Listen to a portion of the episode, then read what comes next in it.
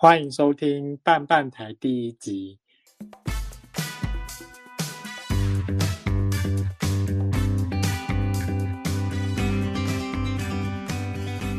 我们现在录音的时间是228连假，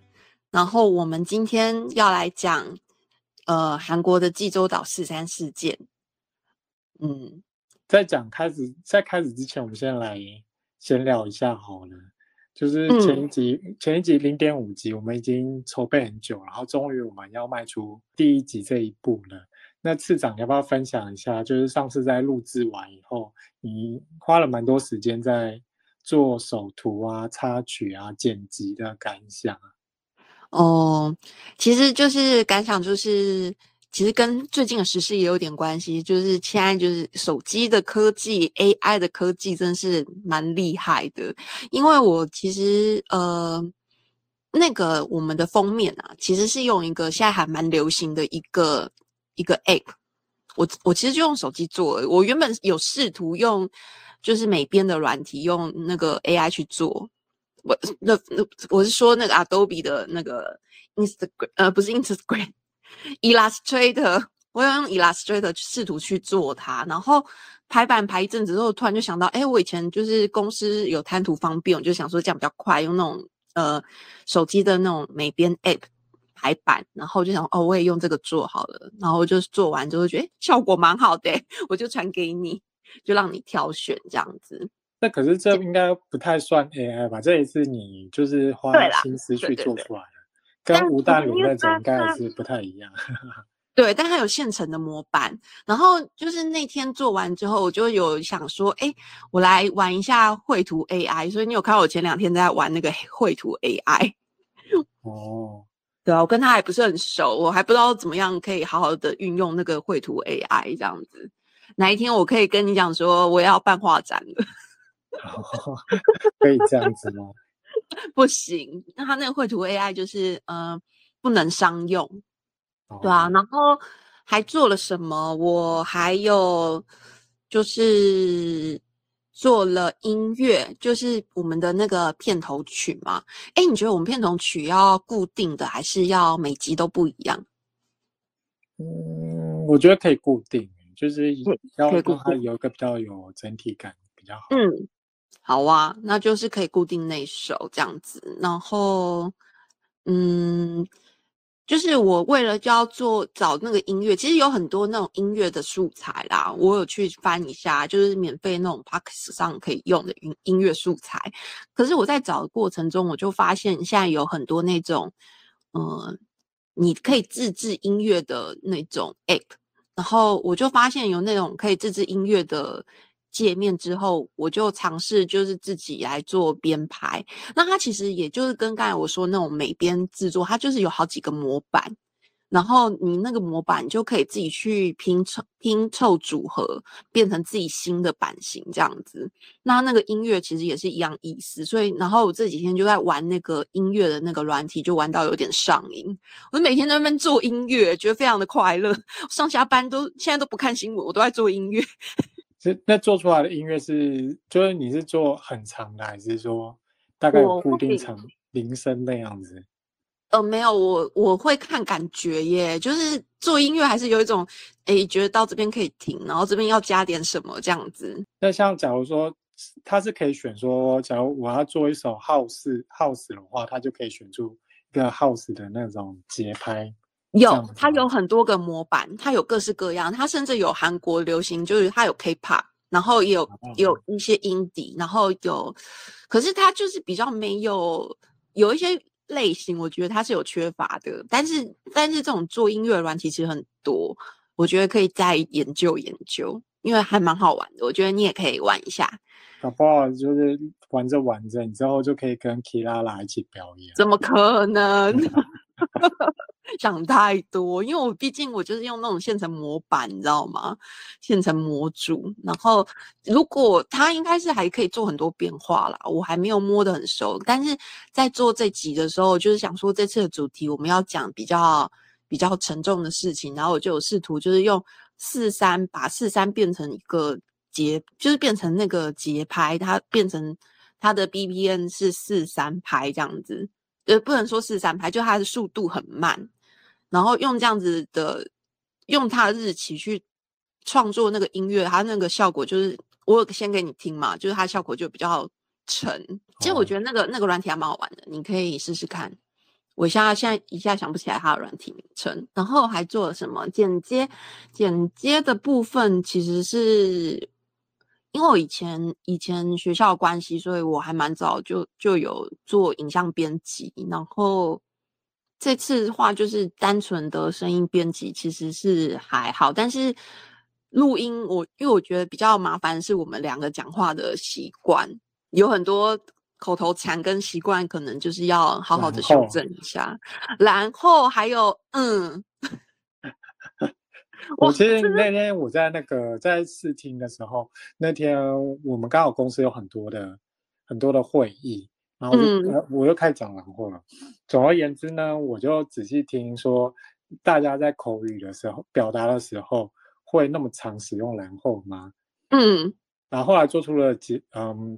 结论呢，就是自然无意识的状况下，然后是会大喷发的，也有可能是这种开工作会议的时候，就是本来就是一个事项这样一个事项顺着讲下去，所以然后就会一直听到，很自然而然就听到然后。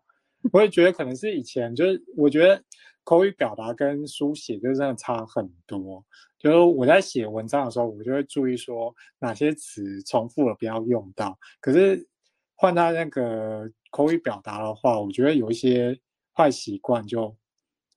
短时间没办法跟出来，因为以前没有，毕竟没有训练过这样。对，真的。但是我这次仔细听完我们第 0.5 集的感想，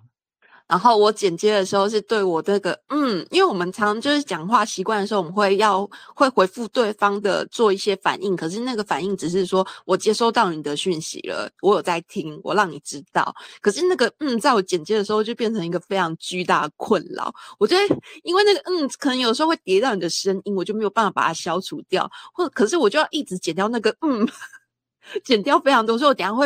一下你会觉得我没有反应，你不要觉得很害怕，我有在听，只是我现在就是要克制我的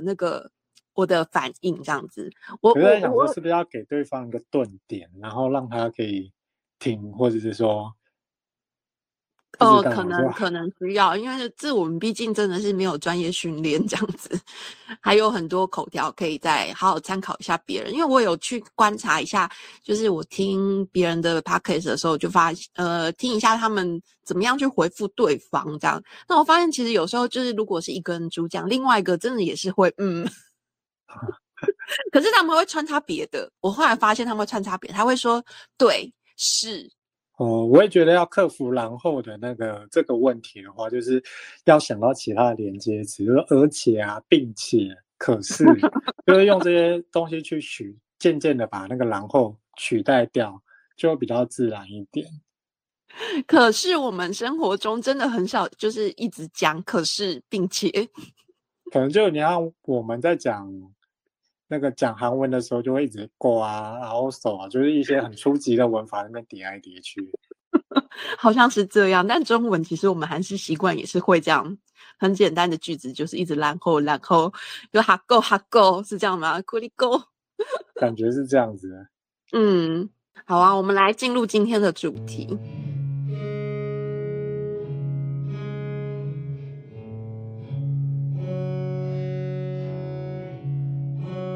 就是今天为什么我们会在那个228连假的时候讲济州43事件呢？就其实济州43事件它跟那个台湾的228，它实际上发生引爆点只差了2天，它是在1947年的3月1号发生了那个第一个起始的事件。次长，你有去过济州岛吗？其实我去济州岛的时候，我有专程去这个43的那个纪念馆，刚好是43之后的隔一天，所以我那时候去的时候，他就是现场还是那个他那一年刚好是我记得是2018吧，然后2018年那一年的就是主题的展览啊什么的都还在，因为就刚好是隔一天。2018年那年非常重要，因为那是70周年，我也是在2018年4月的时候碰到那个济州乐团，对，待会后面会讲到他的故事。然后首先我们也要认知，就是济州岛它其实是一个比较跟韩国本土是比较不一样的地方，它有它自己的独特性。在三国时期，济州岛它有自己的神话，在济州市有一个地方叫三姓穴，就是传说中济州岛有三个人，他们从韩国本土各自娶了那个公主来到济州岛，然后就教他们农耕跟种田这样子，然后才接下来他们繁衍子孙，才发展成后来的丹罗国。然后丹罗国后来也是他维持了独立的一段时间，后来才跟那个韩半岛本土的政权有一些往来，然后后来还是被并掉这样子。哦，对，然后济州岛它的方言也跟韩国本土的语言非常的不一样，就它是庆尚道方言或者是全罗道方言，它跟标准语就首尔那边的语言的差别，虽然会有一些字词上的差异，可是80-90%是听起来是大部分的词是一样的，就主要是一些腔调跟声调会有一些的差别这样子。可是济州岛它的方言是跟韩国本土是非常不一样，就可能韩国本土的人是无法直接听懂济州岛方言在讲什么。有这件事情有听说。对，然后济州岛人他们会称呼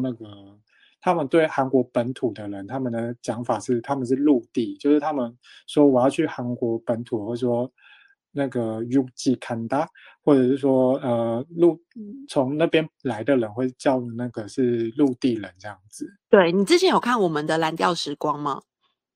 其实只看一小部分，没关系，因为他里头就是在讲说他们也会说去陆地。再来就讲到那个在济州岛四三事件前的背景，就是当时候其实也是有很严重的经济问题，就是济州岛它其实是一个火山岛，它是一个它的土质是不利于耕种的，这就导致于说日据时期有很大量的岛民他成为就是去日本当劳工这样子。然后他们大部分主要是聚集在大阪，然后后来随着人口变多，也有一些是往东京以及九州去发展。然后可是在那个二次大战一结束以后，当初这些四散在各地，虽然他们有一些是自愿去的，有一些也是被他们叫强征联行嘛，就是半强迫式的劳动，就是带到日本去。然后这些那个济州岛民回来人数大约有6万多人，就可想而知，就是在一个小小的岛，对，就是小小的岛上一口气跑出6万多个人，那这样的话就一定会导致说失业率一定会上升，还有粮食的问题。对，这些人要吃饭，那个米从哪来？可是又偏偏就是当时候又碰上欠收的一年，就碰上大饥荒，然后就使得经济状况非常的恶化。再来第二点问题是，其实社会问题其实也跟转型正义问题是非常有关联的，就是原本他说韩国人称为日地警察，就对他们来讲说这些当殖民政权的警察的人都是背叛民族的亲日派。然后可是他们就是在解放以后没有很快的遭到就是转型正义被清算，然后重新选一些跟他们自己民族的人去当这警察，然后他们而是摇身一变变成军政警察。军政这待会会讲，就是其实当时候的济州岛它是这个时间的韩国还没有成立的，大韩民国还没有开始成立，他们是被美军托管的状态这样子。所以就是那个时候就是那些警察就继续沿用的意思就对了。对，就没有被处分或者什么的，他们就直接沿用，就美国可能也没办法管理那么多，因为那时候那个共产势力实在渗透的太快，他真的没有办法去一一的把这些人从那个过去的位置中拔掉。然后这个跟警察的问题也会，就是待会会就是为接下来的事件埋了一个未爆弹。就其实，岛民经对于警察是有一些些的嫌弃，就很类似于228本省人跟外省人之间已经开始有一些些的。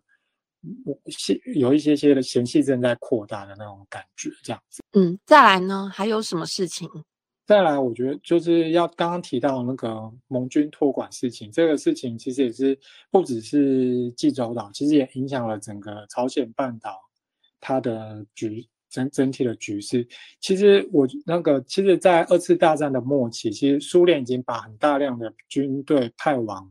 当时候的满洲，也就是现在的中国东北这个地方，因为他知道就日本已经快不行了，他要去填补这个权力的真空，所以他其实是二次大战一结束以后，非常快就在平壤成立了当时候的就扶植他的势力就已经进到平壤，然后跟美国就是沿着38度线实施南北的托管这样子。可他们一开始讲的是说，我们就分别那个托管4年。就好，可是后来就是因为两国人对于这个协议没有共识，所以两国实施了单独选举，就是我们北边选自己的政府，南边选自己的政府，然后这就造成朝鲜半岛的直接实质上的分裂，这样子，就一直到现在这样子。对，就是韩国人是没有任何权利说他们当时候是有一些反托管运动，可是因为这个。就事不在我，就是他们没有力气去决定这样的自己的未来这样子。接下来会提到两个重要的角色，就是在4.3事件扮演蛮重要的角色的团体。第一个是南劳党，他就是在南部活动的共产党。他其实虽然有一些人后来也有成功的跑到北韩去，就投奔共产阵营，可是这些人其实后来也是被北边那边清算掉。然后另外一个是西北青年会，这听起来感觉好像是什么 YMCA 之类的组织，可是实际上它没有那么的善良跟和平。这些西北青年会的组织，他们大部分是平安道出身，平安道就在朝鲜的西北部，比较靠近中国边界的那个地方。然后他们就刚刚有提到，就是苏联很快的就进入到现在的北韩，然后在当地开始实施一些土地改革，这也就造成了一些当地一些地主的青年子弟，他们开始就失去他们的家产而流离失所，而渐渐的演变成一个反共右翼的团体，他们就会用一些比较极端的手法去做一些铲灭共产党这样子。对对对对，来整理一下，就是你刚才提到说几个它发生的背景，一个是济州岛自己的独特性，它从就是它原本三国时代那些之前他们就有从语言然后文化就有不同，然后又回到就是日帝强占期，然后他们在那个尾声的时候又有一些经济的问题，然后又遇到了饥荒，后面就是又遇到就是一些社会上一些他们当人民可能会累积在里头产生民怨的一些问题，像是日本警察变成军政警察这样子，然后又还有遇到就是盟军托管那时候在管制济州岛的一些问题，是这样子嘛？对不对？对对对。然后呢，那所以事情大概导火线会是什么呢？导火线刚刚其实有提到，就是它跟228事件差2天，3月1号，就是假如稍微有了解韩国历史的时候，就知道3.1万岁运动是在他们日据时期是一个很重要的民族运动，就是其实到现在都还是吧，三一节他们也会放假这样子。就是3.1对他们来说是一个很重要的日子，因为是他们韩国在那个1919年发表独立宣言的日子。对对对对，然后所以说当时候那些济州岛民呢，就在1947年3.1这一天就举行了集会，就可以想象是共生音乐节好了，就是有一些人就是我们要继承3.1运动的精神，可是当时候就有一个警察，济州岛的警察就骑着马到了那个集会的现场，可是他这个马就踢伤了一个小孩，可是这个警察就若无其事的走掉。当时候的那个济州岛民就傻眼，就觉得说你怎么可以就这样子事不关己就走了，当然就会跟他话下，然后就会跟他起冲突，然后就在冲突之中呢，就是一些警察就开枪就射杀济州岛岛民。所以真的跟228超像的。对，就跟其实就之前已经问题很多，然后就随随便便一个摩擦，就是它整个就烧起来这样子。对，然后这时候接下来很快就那个举行全岛大罢工，在3月10号的时候，我觉得很特别的是学生跟工人去做示威运动，我觉得这在现代历史中非常的普遍跟常见。可是另外一个 对，可是公务员他那个济州岛的公务员也有参与，就代表说其实是社会各个阶层的人都对于当时候的济州警察是有相当大的不满的。然后他的那个这次全岛总罢工的参与率超过了 95%， 就等于全岛都在罢工了啊。对，就大家都不去上班，罢课也不去上课的状态，就是一个蛮严重的事态。可是刚刚有提到这时候济州岛是在等于是美苏各自托管底下的美国的统治，然后美国看到济州岛在实施大罢工，当然就会觉得说啊，这些济州岛民要造反了，他们是左翼的大本营。然后他定调以后，那些他就把一些人，像西北青年会，就在这时候就跑到济州岛去活动这样子。因为那时候就是二战刚结束，变成那时候是美苏冷战局势之下，所以那时候对于共产势力的围剿变成是一个很敏感的议题，所以那时候他们的那些罢工的活动就是被判断为说是一个像是共产在骚动的一个活动就对了。对，就那时候就有点类似228啦，就是说社会稍微有一些骚乱，就直接指责说哦，一定是有共产党在后面骚动，就我觉得这两者是非常像的，就直接到底是不是真的全部人都是共产党呢？我觉得不可能嘛，觉得 95% 的人都在参与罢工，不可能所有的人都是跟共产党有关联。刚刚提到南劳党确实是有在济州岛有一些活动，可是没办法说真的是全部的人都是受到他们指使以及煽动的。可是对于当时候的美国军政以及李承晚政府来讲，就是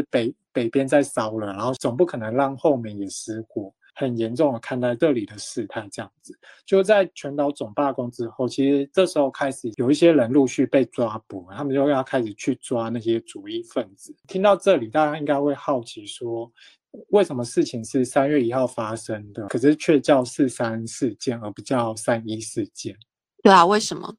就是因为在接下来的4月3号又发生了一票更大的事情这样子，前面只是一个小小的导火线，后面有更大的事情引爆这样。就在1948年呢，就当时候其实是听说已经有一些岛民就是在被那些西北青年会以及军政府抓起来的刑求的时候，已经被那个过程中致死。当时候潜伏在山区的南劳党游击队就下山去袭击了警察厅，他们就希望可以把西北青年团这些反共组织赶走，他们同时也反对接下来要实施的单独选举。所以那已经过了一年了，就是1947年的3月1号爆发的时候，然后到这个是1948年的4月3号，它已经隔了一年多，所以它这一年多就是一直都是有就是以美军主导吗？还是当时韩国政府是1948年成立的吧？对，我觉得这时候应该大部分还是由因为它是就跟日本有点类似，就由盟军 GHQ 去统治，所以我觉得这很大一部分是跟美军有关，美军跟一些当时的反共团体有关联的。所以就是那一整年就不断的有岛民被围捕被抓捕就对了。对，然后有一些人就觉得说待在那个平地不安全了，开始往山上去跑这样子。刚刚提到那个单独选举嘛，就前面有讲到说那个美苏各自托管统治，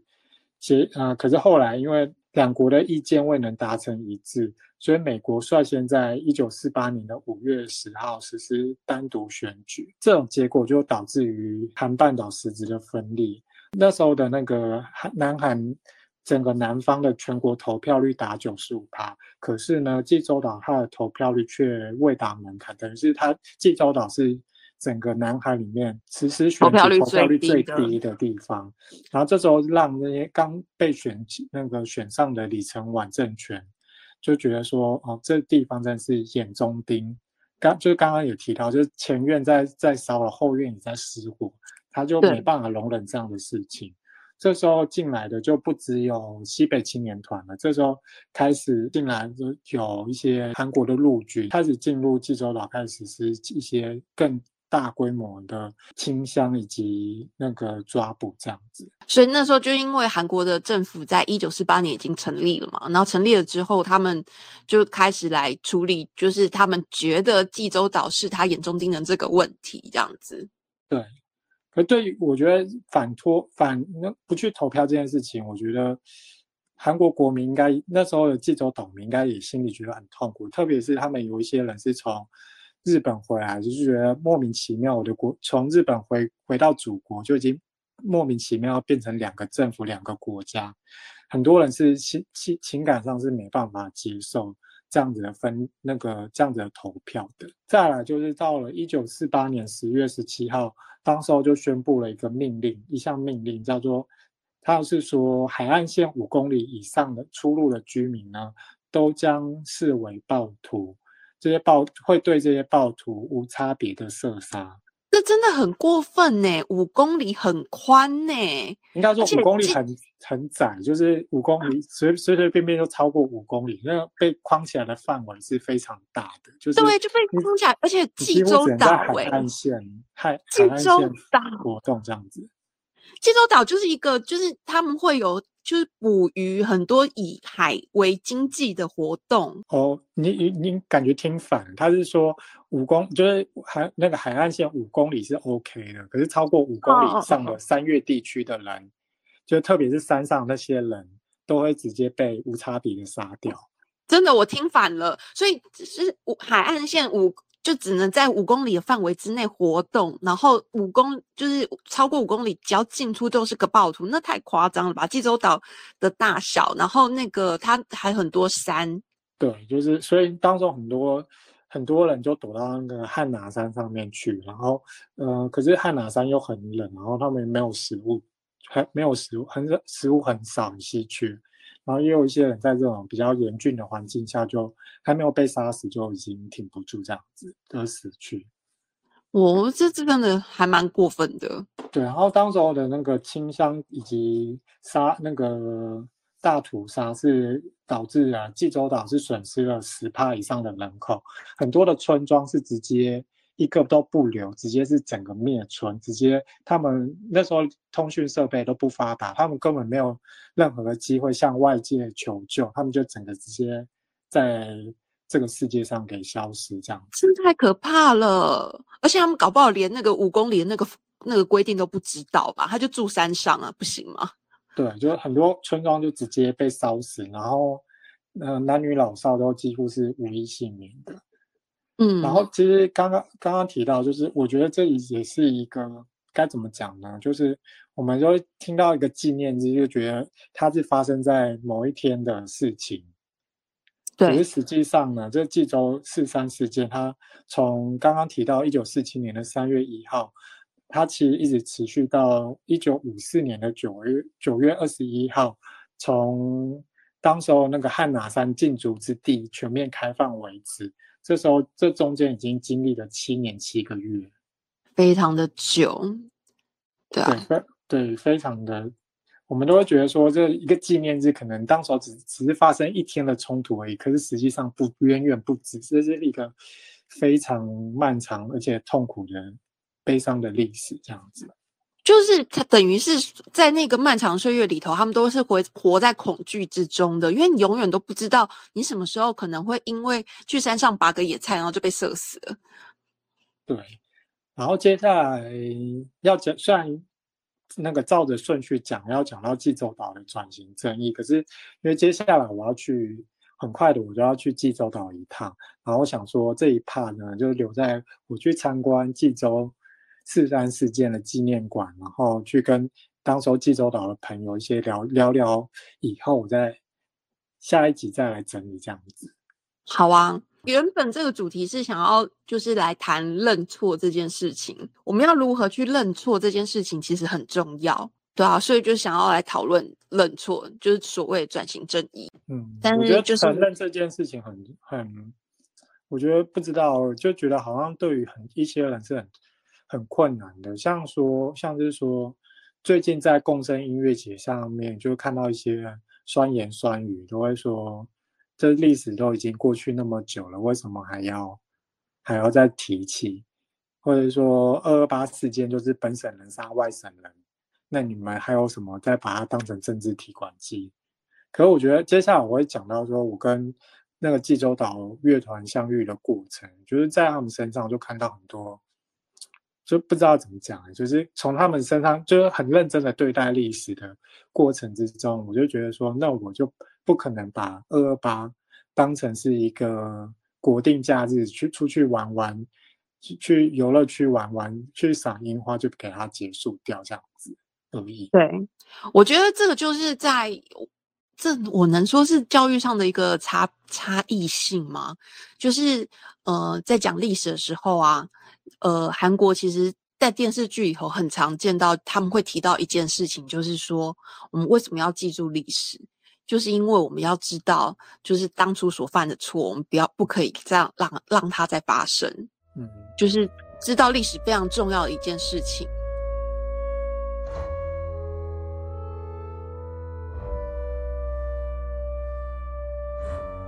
好，接下来我要谈一下，就是济州4.3事件其实有一些象征物，就是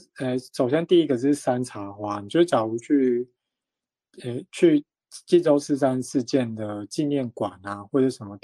一些相关的文宣，常常会看到一些很大朵的山茶花。我觉得韩国的山茶花好像跟台湾的茶花就长得有一点点品种不太一样，其实好像日本好像也有这种类型的山茶花。对，但是我那时候去的时候，它的纪念馆周边种了很多山茶花。对，为什么之所以用山茶花为象征，是好像是90年代的时候，那时候有一个济州出生的画家画了山茶花来去隐喻它。然后为什么他要选山茶花呢？是他就说山茶花是在盛开的时候无声的落下，就有点像是当时候殒命的那些济州岛民的生命一样。哦，同时就山茶花就成为这个东西济州4.3事件的象征物。然后再来接下来两个东西其实是跟刚刚有提到，就是很多济州岛民以及甚至是游击队就躲在汉拿山上就没有什么东西可以吃，所以当地那时候很多人就种那个 kosari， 就是蕨菜，以及他们吃那个马铃薯。可是在济州方言里面，马铃薯不叫 kamja， 是叫 Gisir。 对，然后所以他们就觉得说，就是他们拿这些东西来象征说虽然我们没办法吃到一些大鱼大肉，可是我们其实努力的吃蕨菜以及马铃薯，我们也要活下去，我们也不愿意屈服，就有一种傲气，有一股傲气在上面。所以对，然后所以这两个东西其实也有一些的隐喻在里面。然后就有一部电影2013年出的电影就叫 Gisir， 就是刚刚提到那个马铃薯，就是以济州4.3事件为背景的电影这样。最后感觉我应该先讲这一 part 呢，就是这一 part 可能稍微轻松一点点。就是我刚刚有提到2018年的时候认识了一个济州岛乐团，他们叫 StayPuller。 对，就当初好像是先认识东西吧，然后东西我有点忘记是先认识东西还是先认识 StayPuller。 总而言之，反正就是他联络我，然后就是希望可以介绍一些台湾的那个独立音乐节，然后就推荐他们去参加春娜。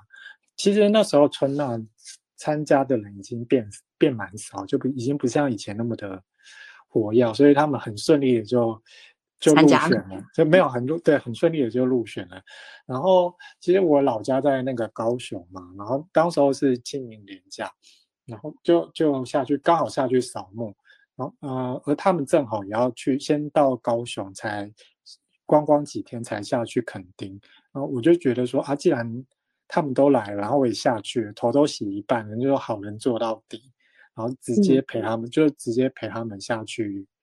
那个春娜那个现场去陪他们去表演这样子。嗯，然后呢？然后我觉得就是毕竟我也不是玩乐团的人嘛，然后就是跟他们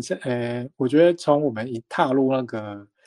一开始带他们去观光是很快乐，可是一踏入那个表演会场的小木屋的时候，大家就开始分配工作，要怎么去宣传我们这个乐团那个几月几号几点在哪个舞台，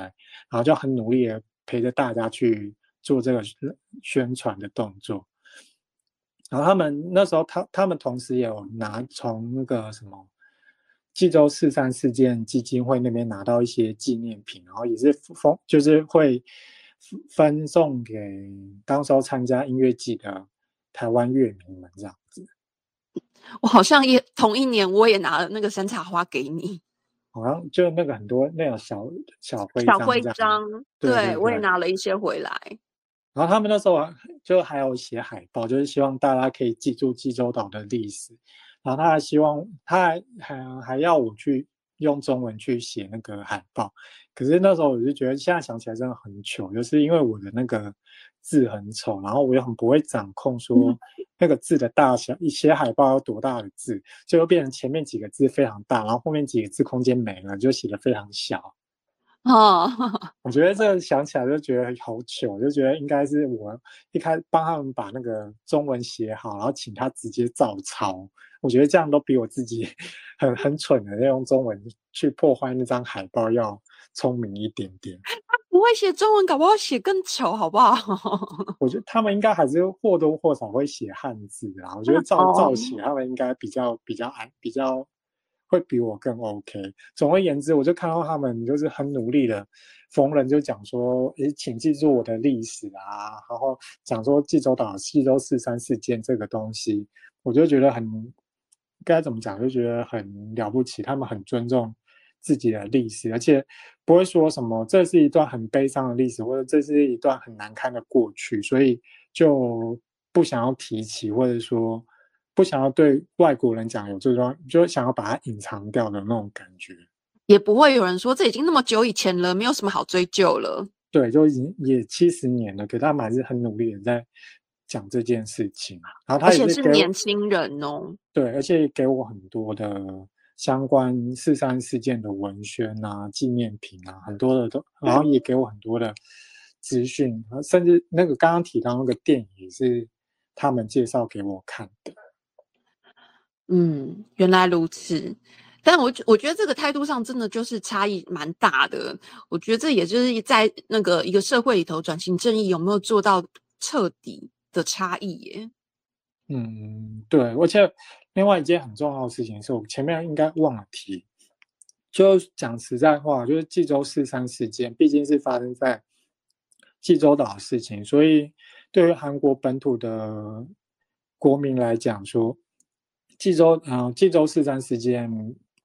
的知名度啦，它可能没有光州1980年的光州事件那么的响亮，然后也没有1987年那时候六月抗争那么的重，被放到那么高的位置，就其实是因为没有被影视化吗？就刚刚有提到那个电影，然后它看起来也是一个比较小资本制作的电影，而且好像就是当时济州岛发生事情的时候，在那个他们所说的陆地，也就是本岛的部分，是不太清楚济州岛发生的事情。对，也跟个228很类似，就是济州岛它其实就是发生事情以后，全岛民都噤声，就很长一段时间都没有人在谈论这个事情。他们其实要真的是到韩国全人民都知道，也都蛮近代的。对，然后这个部分的话，就下次会再补充。好啊。对，这边题外话再讲一下，就是其实大邱也有一个228公园。对，我有发现，我这次去大邱，我也计划要去。我那天看到你的旅游清单，就想，哎，跟我计划的都差不多呢。我看到那个228，我就非常的好奇，所以我也要去那个228纪念公园。可是那个228其实是跟，就它的时代背景已经跟济州市山还有台湾的228不一样，它已经是60年代的抗争，它是一个学运。对对对对，也是推翻刚刚提到李承晚。对对对对，政府的学运这样子，就是我有研究了一下，我有发现，对我就觉得现在大邱是一个非常政治倾向是非常保守的地区，可是在以前啦，就是以前就大邱有发生228，然后接下来的那个釜山跟马山就也有釜马抗争运动，其实以前也那个地方也非常的。庆尚南北道也是非常进步跟反政府的地区，就是时常会有一些学运啊，然后来做一些民主的运动就对了。对，就跟现在我们既定印象中比较保守的地区是不太，就印象中不太一样。就是我还蛮期待，就是你接下来去济州岛43的纪念馆之后，跟大家再分享一下你去济州岛的心得。你那时候有很认真在逛里面的那个展，我觉得语言上的障碍会有困扰啦，就因为我英文也不是很好，韩文也不是很好，然后当然那时候我们一起去的时候有我们的韩文老师，然后可是因为我那时候去的时候对韩国济州市山的了解不是很非常的深入，所以很多时候我看那些东西我不是非常的清楚，可是啊，我去那个纪念馆的时候，因为他有做一些他们那时候就是一些受害者的，他有一个石棺，你知道吗？这我不清楚。没关系，你到时候去你就会看到，他有一个石棺，然后有受难者的就是那个雕像，然后还有一些就是他会让你知道那时候岛民他们的生活所受到迫害的那个一些展示。可是我看的时候啊。我心里头很不舒服欸，就是我没有办法，那些历史对我来说是不熟悉的，然后我在看那些展览的过程，其实我就有感受到那种压迫感跟不舒服。欸，不过那个纪念馆有点山上哦，你可能要研究一下怎么去。没关系，朋友会带我去，他会开车。哦，对对对对对，你这次去济州岛是有朋友带的，是有当地朋友。济州岛很需要有朋友，或者是要自驾。我就觉得不知道会不会有一种预感，就是感觉好像会因为某一些照片或者某一些文字就看到，说不定会整个大哭之类的。我觉得可能会耶，就是如果你是那种情绪很敏感的人，看到那个，因为我记得他除了照片，他好像还有一些影片。嗯，我就觉得隔着文字看到那个什么海岸线5公里以上的居民。会被视为暴徒，就觉得已经有一点点那种感觉了。嗯，很蛮愤怒的，而且你去的时候是接近43的纪念日，所以应该是一个活动准备的阶段吧。不知道反正就之后再有什么感想也会再整理一下，然后再跟大家分享。对啊，我现在非常的后悔没有跟你一起出发，没有啊，